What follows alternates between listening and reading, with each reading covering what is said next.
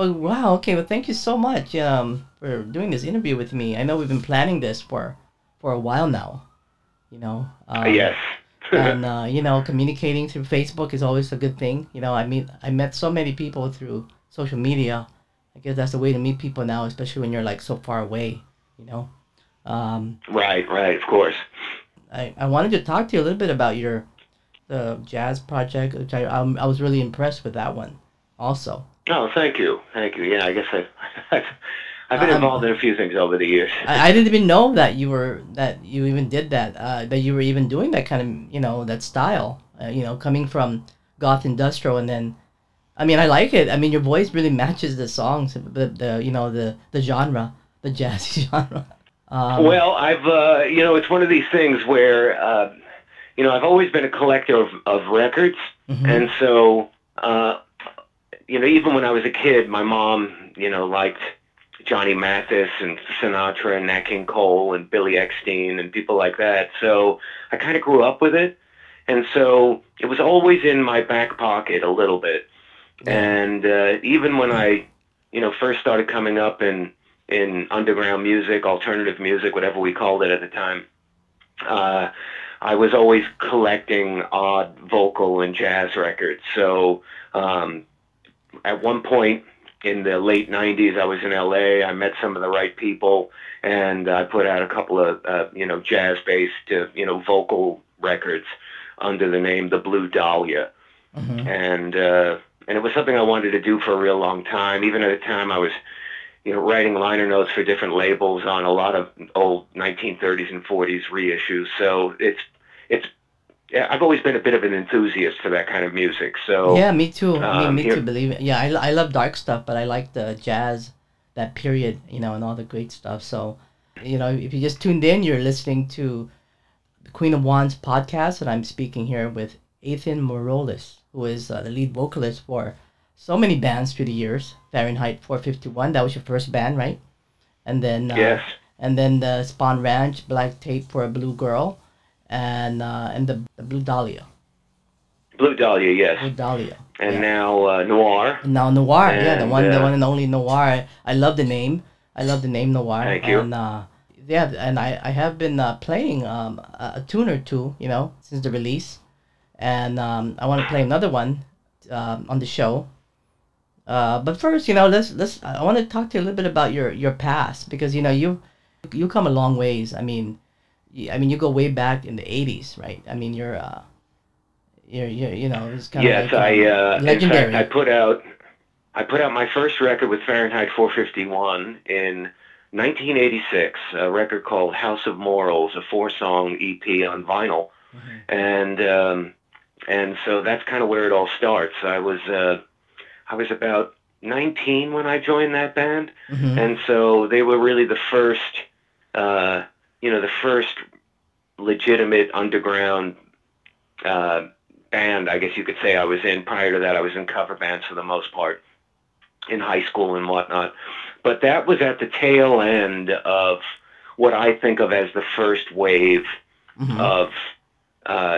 you know, we didn't even really call it gothic at the time, nor did we, you know, even the word industrial wasn't kicking around yet. Mm-hmm, that's right. It was all kind of just post-punk. It was just something that we called it post-punk. I think some people said alternative, some people said underground, but yeah, it was in that time period. 84, I guess I got my start, 85, right in that time period. And I guess you could say I've been going strong ever since. I did stop making music for about almost a decade. From 2000 to 2009, I just stopped and came out of it and joined Black Tape for a Blue Girl. So barring those 9 or 10 years that I stopped making music, I guess I've been at it since the 80s, yes. So you said you stopped. So what were you doing when you took a break? You just took a break? Well, Spahn Ranch was together from, at least my time in Spahn Ranch was from 93 to 2000. And I was living in L.A. We were touring a lot, you know, here and abroad. We were putting out albums. It was a great experience. It was the most popular band I was ever in. Mm-hmm. And a lot of things started to kind of change in my life. I had a bad breakup, and it just was one of these things where, you know, life sometimes just tells you it's time to go home. Mm-hmm. So I left LA, Spahn Ranch broke up, The Blue Dahlia broke up. I was working at Cleopatra at the time as well. I left that job and I moved back to New York, and I decided to just go behind the scenes in music. And I was writing liner notes for a few different labels. I was doing some booking, some publishing. I was freelancing for Metropolis and for Project Records. So I did plenty of stuff behind the scenes of music, but I really just stopped touring, stopped recording, and so then I got sucked back into it.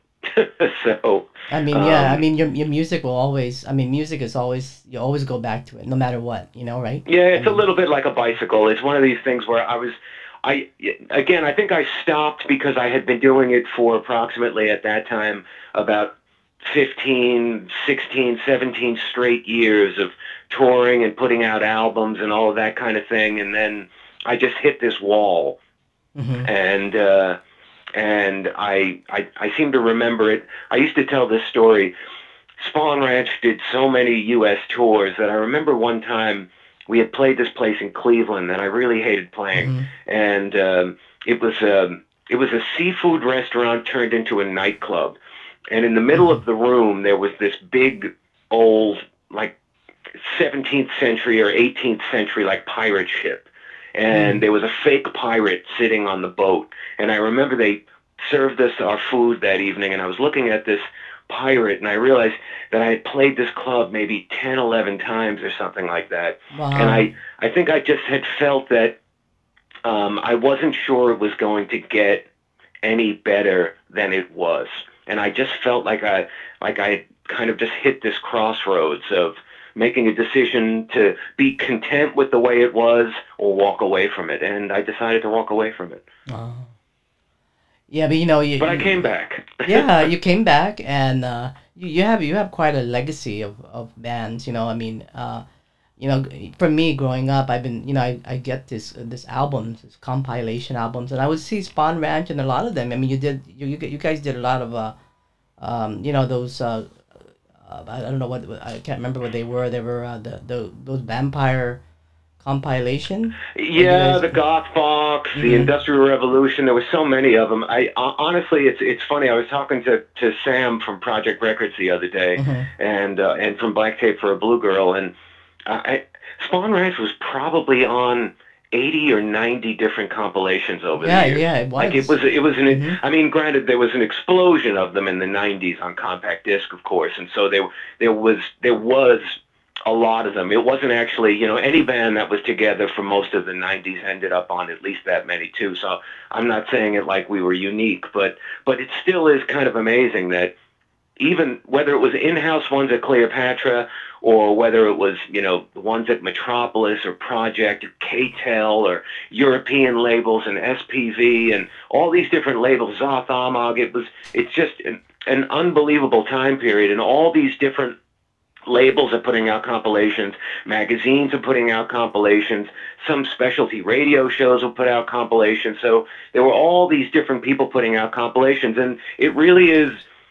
in some ways, how a lot of people got turned on to new music at the time. It was such a different time. Mm-hmm. But they would grab these comps, even if they were hot topic comps, and they would they'd hear these bands for the first time. And to a lot of people in isolated parts of the country, these were like a godsend. These compilations, because it was the only way to really hear this kind of stuff, and so. Even for me back in the 90s, you're absolutely right. All these, I would go to different record stores, I would go to Amoeba Records in San Francisco, and I would find these compilations of all these, and I would collect them. I have a whole collection of all these things, on CD, because, they only came out in CD, and, but they were great. I mean, they were, they kept you informed. Yeah, you're right. Especially if you live like far away or you're not close to a major city. I think and then also too, in the same way, there were also magazines like Industrial Nation and Permission and, even Alternative Press and all these. They also did CD compilations in a little wallet that was inside of the magazine. And so that was a way a lot of people got turned on. And now I guess the modern equivalent sort of is Spotify playlists, I guess. There's still people doing compilations. It's a little different. They're mostly Bandcamp compilations and such. So it hasn't changed that much, but in a sense, you just turn on your computer and you can get that. Back then, you really had to earn it. So you had to go out of your way and find the stuff. So how did you get involved with Black Tape for a Blue Girl? Yeah, because I mean, you work with Sam. Well, I had known Sam for a little while. Sam, who founded Black Tape for a Blue Girl and who is the president of Project Records. I had known him. I had met him probably in the mid-'90s. I think him and his wife at the time were living in California, and I bumped into him a few times, and, he had Black Tape. Of course, I was in Spahn Ranch, and we kind of became friends. And then I think they ended up moving to Chicago, and then every time we would go through Chicago on tour with Spahn Ranch, he would come to the shows. So I kind of knew him, and we were peers, of course, and friends, and then I think at one point in the late 90s, oddly enough, it's going to come full circle back to now, he had asked me to contribute a Christmas song. I know. That's what I was going to get to. I was going to talk about. That's what I wanted to talk about. Yeah, so this was in the late 90s. He was putting together a second volume of this Dark Noel series he was working on. And I knew that, my writing partner in Spahn Ranch wouldn't want to do Christmas material. Again, some people are, don't like Christmas music. And so I just thought, geez, how am I going to record this Christmas music? I need somebody to work on this with. And it turned out I was friends with Rhea's Obsession. I contacted them and I said, hey, why don't we work on this Christmas song together? Sue and I can do a duet and Jim can produce it. And it ended up working out. And so I think that might have been the very first thing I did with Project. And so therefore the first thing I did with Sam. So when I moved back to New York, the only recording Sam by chance moved to New York around the same time I did in 2000. And he moved Project to New York. And every once in a while he would call me because he would need a vocal or something like that. And it was about the only singing I was still doing. So he had a Black Tape album he wanted to do. He always used a lot of different vocalists, so I maybe gave him recorded one track or two tracks. He wanted to do a Dead Can Dance cover for this Dead Can Dance tribute of some kind. Yeah. So I went to his house and did some vocals on that. It was about in a weird way, even in the early 2000s when I had stopped making music, or so I said. The only music, like I said, Sam kept a little bit of a pulse alive for me in that I would still get involved and, record a random song here and there. I think I recorded one song with Raised in Black as well at the time.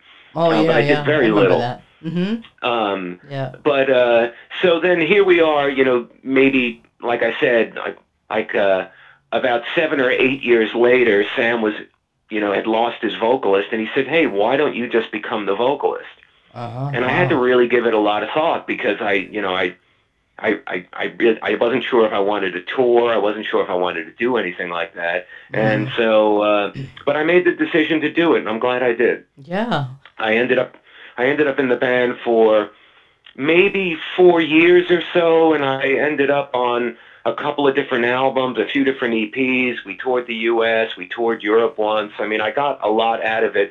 But moreover, what it really kick-started for me was Sam then moved to Portland. He has a different version of the band now. And it kind of prompted me to start Noir, which really ended up becoming sort of, a project that at first I didn't really even think was going to get past a couple of releases. I just thought it was just a project. But now it's kind of my main thing. So Noir. So tell us a little bit about Noir. Now I know. So you have a new album out. Is it Metropolis? The new yes, we have. We've put out 6 releases thus far. Only one of them is on compact disc. Everything else is digital. I mean, it's all through Metropolis Records that are based in Philadelphia. Mm-hmm. And the new EP is called A Pleasure, and it's, the lead track is called A Pleasure to Burn. And it took me a couple years to put this one together. I have a collaborator named Eric Gustafson who lives in Austin, Texas, and he's also in a band called Adoration Destroyed. He's also in Grendel. He's a very talented guitarist, programmer, and he and I have been kind of working on Noir together these last three releases, and I have Demetra and Kai, who are both keyboardists and vocalists in Noir, in the live version of Noir, and they also do vocals in the studio with me. But the new EP really, it took me a really long time to put this one together because it's always a little bit at a time. That's kind of how I do things. Mm-hmm. And so I have a cellist named Tracy from Boston who recorded on it, and Jean-Marc Letterman, Lederman from Belgium, a pretty talented guy, co-wrote one of the songs with me. Fires did a remix. Seeming did a remix, so it took a little bit to put it together. There's a Fat Gadget cover on there, but it's exactly. I'm very proud of it, though. I'm very very happy with it. I like this shorter format. I've kind of evolved to appreciate these shorter formats. You don't always have to put out a 12-song album. You can kind of put out a 3 or 4 song EP, and I think I kind of prefer this. Ultimately, I may end up doing another album, but the last three things I've put out have been EPs. So well, we're definitely going to prefer it this way. We're definitely going to play a track, from the new album. So we're looking forward to more Noir, through the years. I know you said you're going to do something, 2019, so more like 2020, right? Yeah. Are you thinking?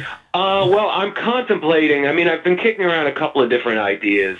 At one point I thought about doing an entire album of covers.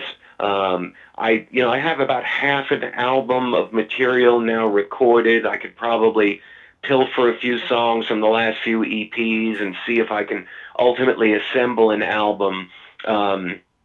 But right now, with the new EP for Noir, and then the new Christmas Nocturne release I did with Sue Hutton, it's been a lot. So ending the year with those two, and then earlier in the year, I think you and I discussed this before. I know you got Dark Nouveau, that compilation I assembled, and then I did one for Cleopatra called The Unquiet Grave. So it's been a very creative year. I know. No, you've done so much. I mean, really, you've done so much through the years. I never thought I'll be talking to you.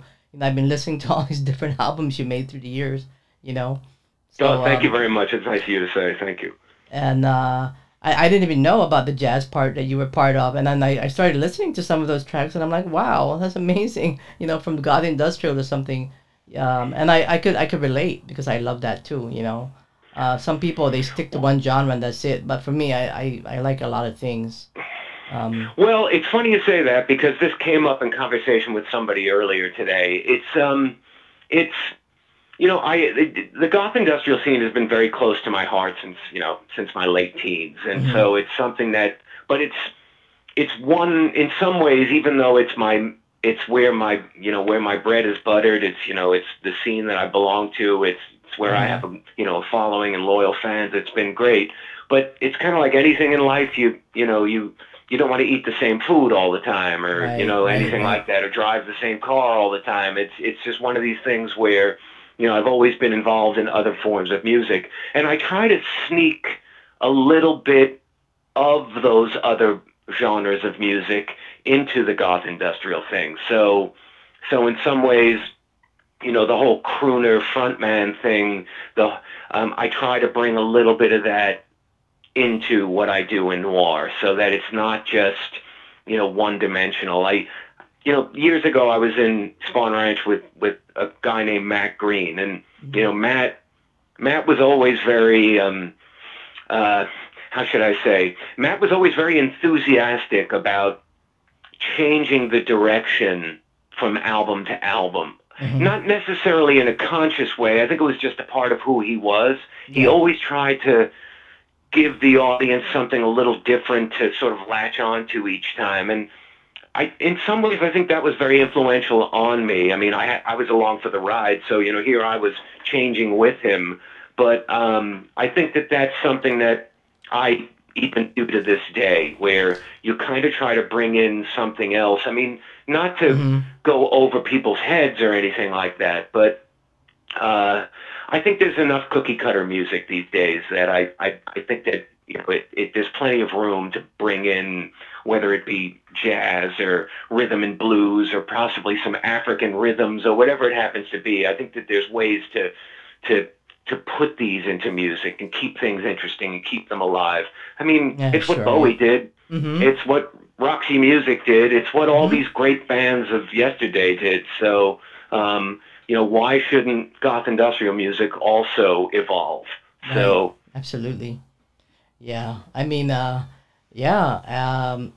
we're looking forward to playing a little bit more of the Christmas music, because I have I believe I played a track last week from the Christmas Nocturne album. Yes. So how many tracks are in that album? Like,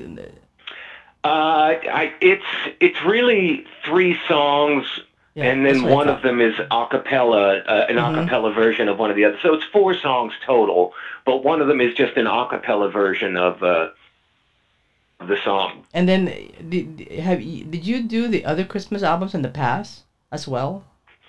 Did I do the what? Did you do other Christmas albums in the past with Project? No, in fact, this was one of those things that I was I was really planning on.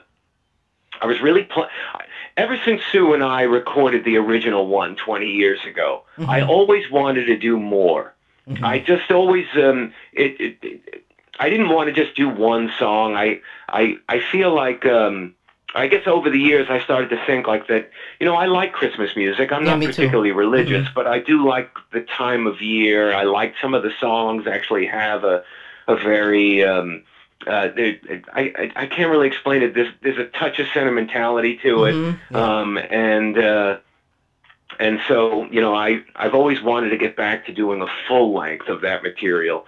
And so this year it just lined up rather well to be able to, you know, I noticed, of course, that it was the 20th anniversary of the original song that we recorded, Three Kings. Yeah. And so then I just thought it was a great time to perhaps add a few songs to it. Right. And Sue had a producer named Kevin who's very talented, who jumped in and really helped out and did a lot of arranging on the new one. And so we were able to assemble this EP in a way to test the waters and see if there is interest, because perhaps down the road maybe Sue and I will do a full length I look forward to that. So, I have some Christmas favorites, you know. I would like to hear Carol of the Bells and Ave Maria and, you know, those kind of things, you know, down the road. I'm hoping you guys would do.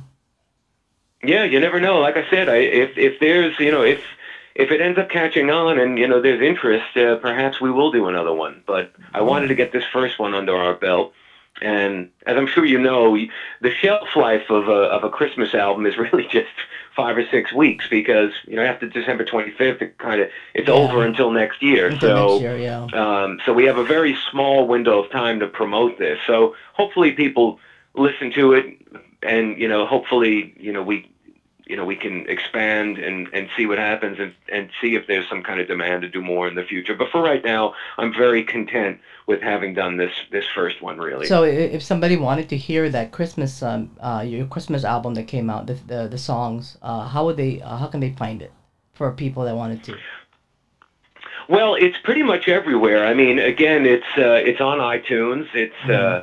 It's on Bandcamp, it's on Spotify, it's on Amazon. So it's all the digital outlets, all the streaming outlets. It's pretty available, and it's Sue Hutton and Ethan Morales, Christmas Nocturne. Or people can just go to the Project website and find it there for sure. Oh yeah, for sure. Yeah, that's where. Okay, all right. And then the Noir, they can find it as well. And Metropolis. Noir, pretty much the same thing, except, you know, through Metropolis. But that's also, you know, Amazon, iTunes, Spotify, Bandcamp. Mm-hmm. It's also up there. In some places, it's as Noir US in parentheses. We ran into a little problem with the name Noir. There's some Scandinavian DJ who's very popular who puts out releases as Noir. Okay. And so, although his music is very different than mine, his lawyer contacted me, so I had to put a U.S. after mine on certain sites. But you know, I think anybody into dark wave or anything like that can tell the difference between his Noir and my Noir. So. All right. Okay, well, I'm looking forward to, you know, the next Noir album, and you know, looking forward to talking with you again in maybe another time. Yes, definitely, for sure, and I really appreciate the support, and I thank you for having me on. Thank you so much for coming on the show. Thank you. Okay.